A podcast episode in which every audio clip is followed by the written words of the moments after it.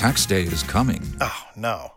But if you sign up for Robinhood Gold's IRA with a 3% match, you can get up to $195 for the 2023 tax year. Oh, yeah. Sign up at Robinhood.com slash boost by tax day to get the biggest contribution match on the market. Subscription fees apply. Investing involves risk. 3% match requires gold for one year from first match. Must keep IRA for five years. Robinhood Financial LLC member SIPC. Purchase new wiper blades from O'Reilly Auto Parts today and we'll install them for free. See better and drive safer with O'Reilly Auto Parts. oh, oh, O'Reilly Auto Parts.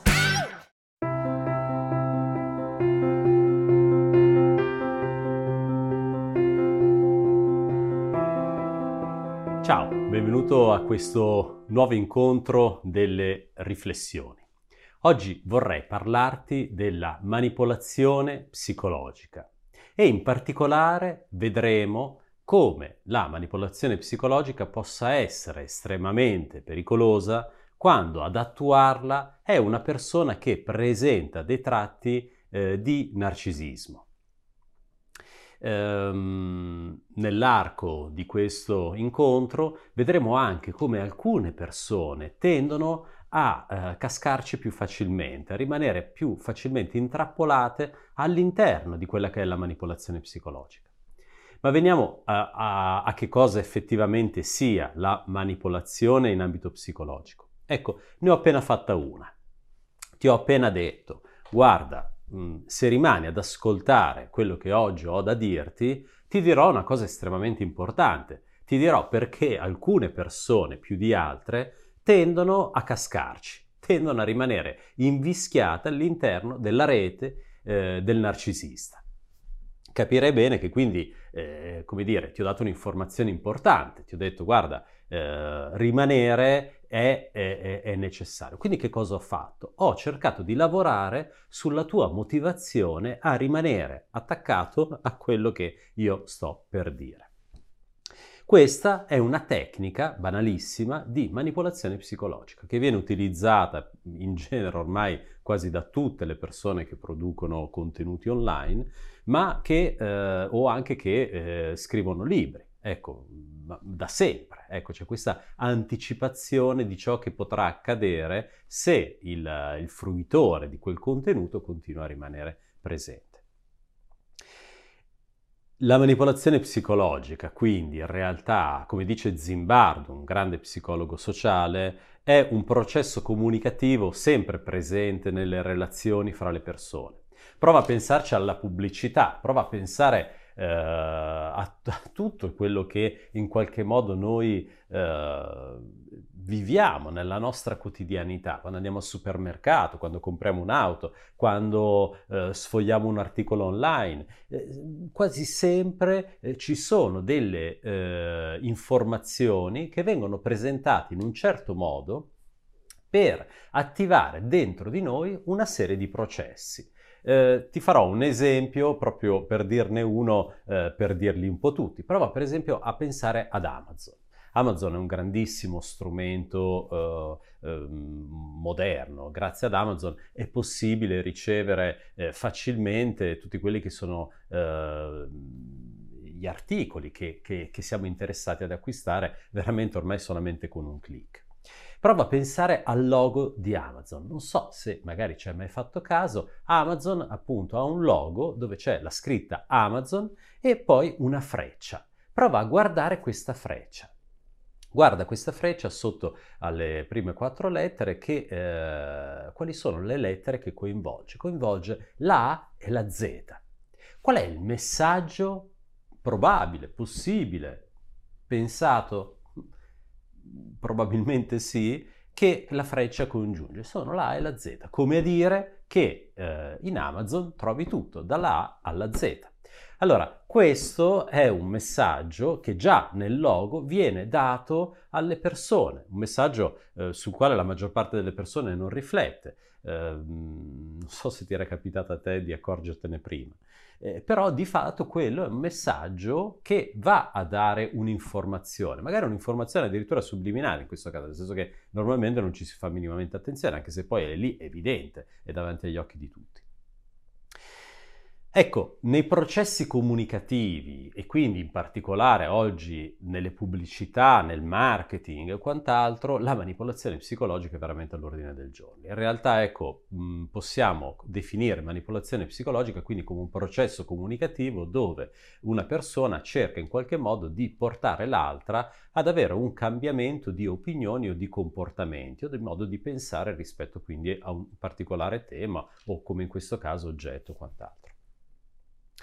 Eh, il problema qual è? Ecco, eh, il problema è quando la manipolazione psicologica avviene all'interno di relazioni tossiche, disfunzionali, eh, magari ad opera di eh, persone che eh, a causa di un disturbo specifico, come quello per esempio eh, narcisistico di personalità, eh, si trovano a mettere in atto in maniera spesso anche inconsapevole tutta una serie di eh, strategie, di metodi che di fatto vanno a eh, deprivare l'altro eh, di, eh, in generale di benessere, ma proprio a volte addirittura proprio dalla propria capacità di eh, rimanere lucido rispetto a se stesso, di rimanere consapevole rispetto a ciò che gli sta accadendo e, e, e quindi insomma davvero ecco, mettendo l'altro in profonda difficoltà. Eh, che cos'è il disturbo narcisistico di personalità? Il disturbo narcisistico di personalità deriva un po' dal mito di Narciso, no? di, questo, di, questo, di, di, quest'uomo che si era eh, bellissimo, che si era completamente innamorato eh, di se stesso, appunto rispecchiandosi nell'acqua, a un certo punto addirittura Narciso muore perché appunto cercando di raggiungere l'oggetto del suo amore eh, si, si, lancia nell'acqua. Ecco, prima che questo accada Narciso eh, ripudia sempre tutte le persone che cercano di, di desiderarlo, di stare con lui, di, eh, che lo amano profondamente. Ecco, da questo mito è nata un po' questa, questa terminologia di narciso, disturbo narcisistico, che sta ad indicare una persona che eh, presenta tutta una serie di caratteristiche che ti ho elencato in maggior dettaglio eh, in un articolo eh, sul, sul, mio sito. Se vai sul, eh, sul mio sito enricogamo.org troverai un articolo sulla ferita narcisistica, da cui appunto il disturbo narcisistico, e anche un articolo di approfondimento proprio sulla manipolazione psicologica del narcisista. Ecco, anche questa è una forma, se vuoi, di manipolazione psicologica seppur appunto con una motivazione chiaramente diversa, in questo caso utile, mi auguro, appunto di approfondimento. Però ecco, ritornando a noi, che cos'è il disturbo narcisistico di personalità? È una condizione patologica dove la persona ha un deficit profondo nella sua capacità di empatia.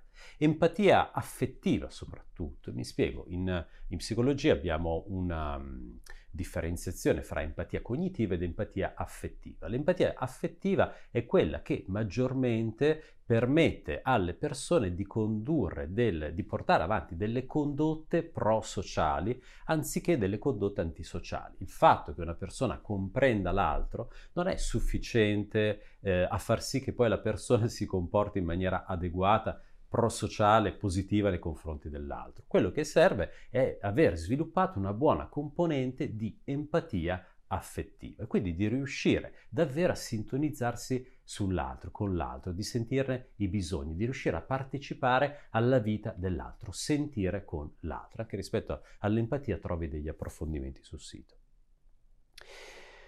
Cosa succede? Succede che la persona con questo disturbo spesso mette in atto tutta una serie di eh, funzionamenti eh, che, come ti dicevo, non sono consapevoli, tant'è che spesso la persona con un disturbo narcisistico di personalità non è cosciente del proprio disturbo, eh, lo diventa semmai quando a causa di tante relazioni interrotte, tante situazioni drammatiche poi vissute a livello relazionale, a furia di avere questo rimando negativo, alla fine cede, magari inizia a porsi delle domande, a porsi delle questioni, a indagare su se stessa In genere questo avviene quando magari si rinforza un pochino e diventa quindi in grado di gestire la grandissima frustrazione di dover osservare, di notare, di riscontrare di avere dei deficit, di avere delle problematiche. Perché? Perché il narcisista eh, questa cosa qua non riesce assolutamente ad accettarla né a vederla nel disturbo narcisico di personalità eh, da DSM-5, che è il manuale diagnostico che abbiamo in psichiatria, in psicologia,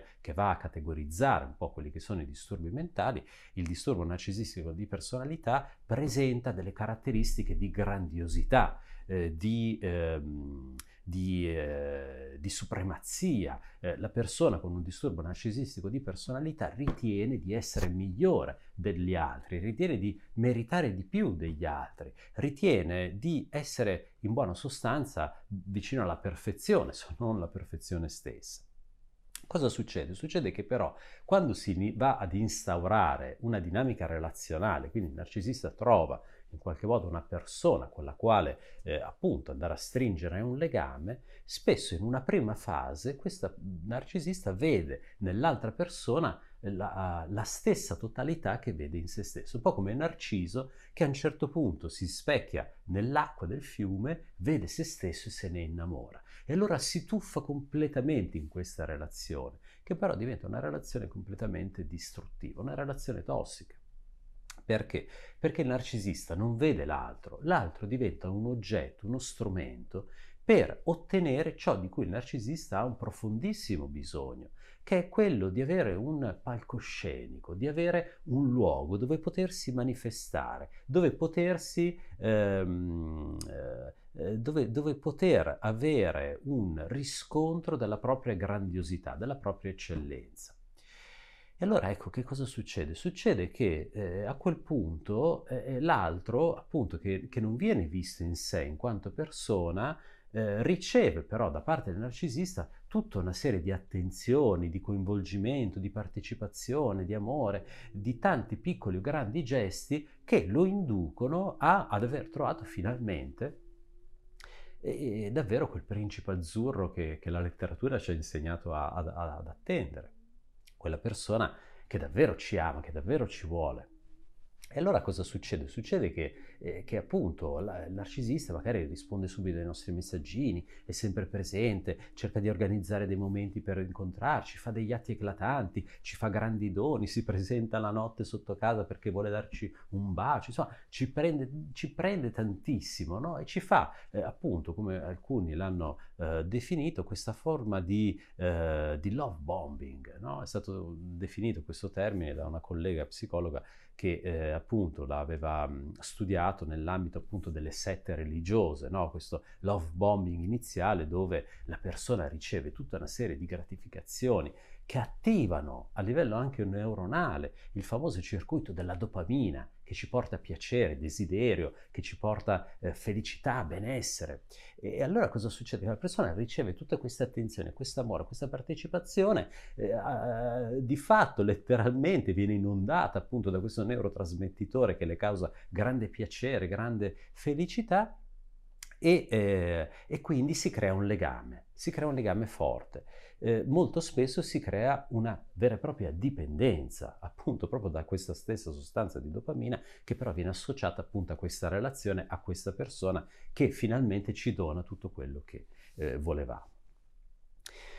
Cosa succede? Succede però che appunto un po' come nel mito di Narciso a un certo punto si fanno i conti con la realtà, cioè ovvero che, eh, che cadendo nell'acqua l'acqua è bagnata, che le cose non sono così come sembrano, che l'altro non è ciò che io eh, stavo, eh, non è me stesso. Eh, a un certo punto cosa accade? Che il narcisista si rende conto che le cose non sono appunto così. Allora inizia un'altra fase, quindi da una fase di love bombing eh, si, si, entra in un'altra dinamica che è una dinamica eh, tipicamente svalutativa. L'altro, ignaro, a un certo punto inizia eh, così anche a notare anch'esso delle contraddizioni, inizia a notare delle cose che non vanno. Il narcisista però questo non, non può accettarlo, non può. E allora inizia tutta una fase dove tipicamente eh, si porta l'altro a una condizione di sofferenza, come eh, banalmente ecco, iniziando questa fase svalutativa, si passa dall'iperidealizzazione ad una fase di grande svalutazione, dove l'altro viene attaccato in quelli che sono i principi eh, base eh, della sua identità, per cui non va bene qua, non va bene là, non sei bello abbastanza, non, non sei abbastanza intelligente, sufficiente, non, non, sei abbastanza per me, perché io merito di più. Ehm, eh, e, quindi inizia un lavoro fine, costante, continuo, dove si tende sempre più a, uh, a, ridurre in poltiglia in qualche modo l'autostima, la fiducia in se stessi dell'altro.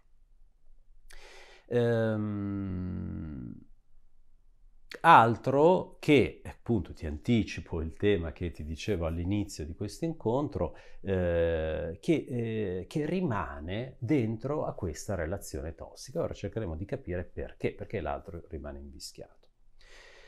Ehm, rispetto a questa dinamica relazionale che si va ad instaurare, quindi love bombing, svalutazione, ti dico anche che eh, appunto accade proprio perché il narcisista a un certo punto si rende conto che l'altro non è perfetto come si immaginava e quindi reciprocamente c'è appunto un grande disinnamoramento, solo che la vittima, fra virgolette, a un certo punto rimane completamente avvinghiata in questo, nel senso che avendo ricevuto così tanto amore, attenzione, partecipazione, presenza, l'altro pensa che, eh, che appunto l'altro, che il narcisista, eh, sia migliore di come poi si presenta, appunto con le varie svalutazioni, con le cose.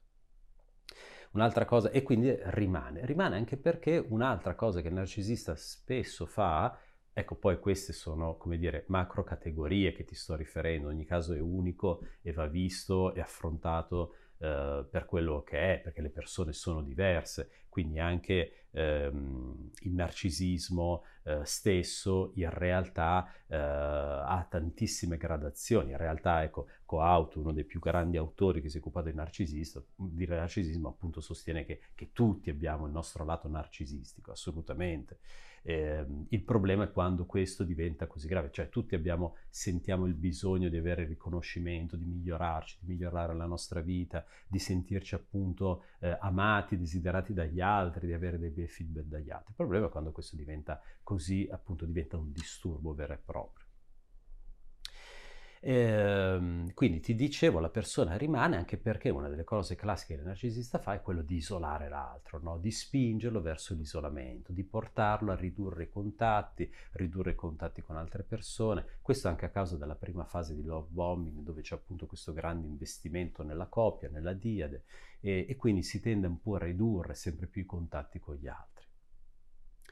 Ecco, veniamo alla, uh, all'altro. Perché l'altro rimane? Perché l'altro sta a questo? Molto spesso perché quello che accade nella relazione tossica che si va ad instaurare è che eh, l'altro vive i propri drammi dove eh, spesso appunto si presentano dei profili eh, abbandonici, quindi di una persona che ha eh, una grande paura dell'abbandono, oppure che tende ad avere eh, o, o, a sviluppare una forma di dipendenza affettiva, dove è sempre necessario avere un feedback dall'altro per poter agire, per potersi muovere nella vita, per poter eh, fare qualsiasi scelta.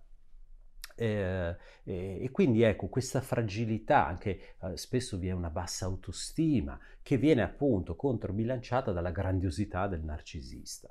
Ecco, ehm, queste caratteristiche della personalità appunto della vittima, volendo appunto dare una identificazione di vittima e carnefice, ehm, queste caratteristiche fanno sì che la persona faccia fatica ad uscire da quella dinamica tossica, da quella dinamica eh, malata che si viene ad instaurare, a volte magari addirittura avendo la speranza che l'altro possa cambiare, eh, che possa migliorare, oppure ecco appunto che avendo mostrato tanti lati così positivi, così eccelsi, possa ritornare ad essere la persona amabile che era all'inizio. Ehm, spesso si tratta di dinamiche relazionali che eh, difficilmente riescono ad evolvere, che difficilmente riescono a trovare una soluzione felice, una soluzione soddisfacente. Eh, molto spesso si genera tantissima sofferenza. Eh, vissuta da ognuno appunto in maniera differente, eh, però che, che, che, di fatto porta davvero grande, grande sconforto, grande scoramento.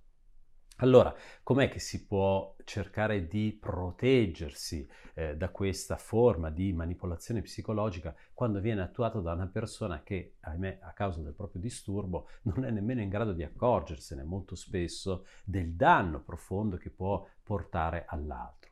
La cosa più importante da fare, a mio avviso, in questi casi, ma soprattutto in un'ottica preventiva, è quella di lavorare su se stessi.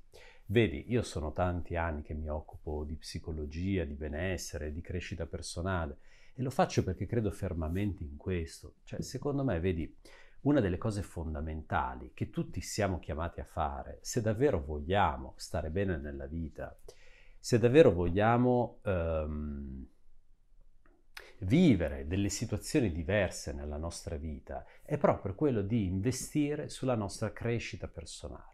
Come si può fare? Allora, eh, non sempre è, è, facile o accessibile eh, entrare in percorsi di, di, psicoterapia, di cura, perché, perché, richiedono tempi lunghi, sono costosi, richiedono tanto impegno, anche emotivo, mm, e a volte magari non sono nemmeno così necessari.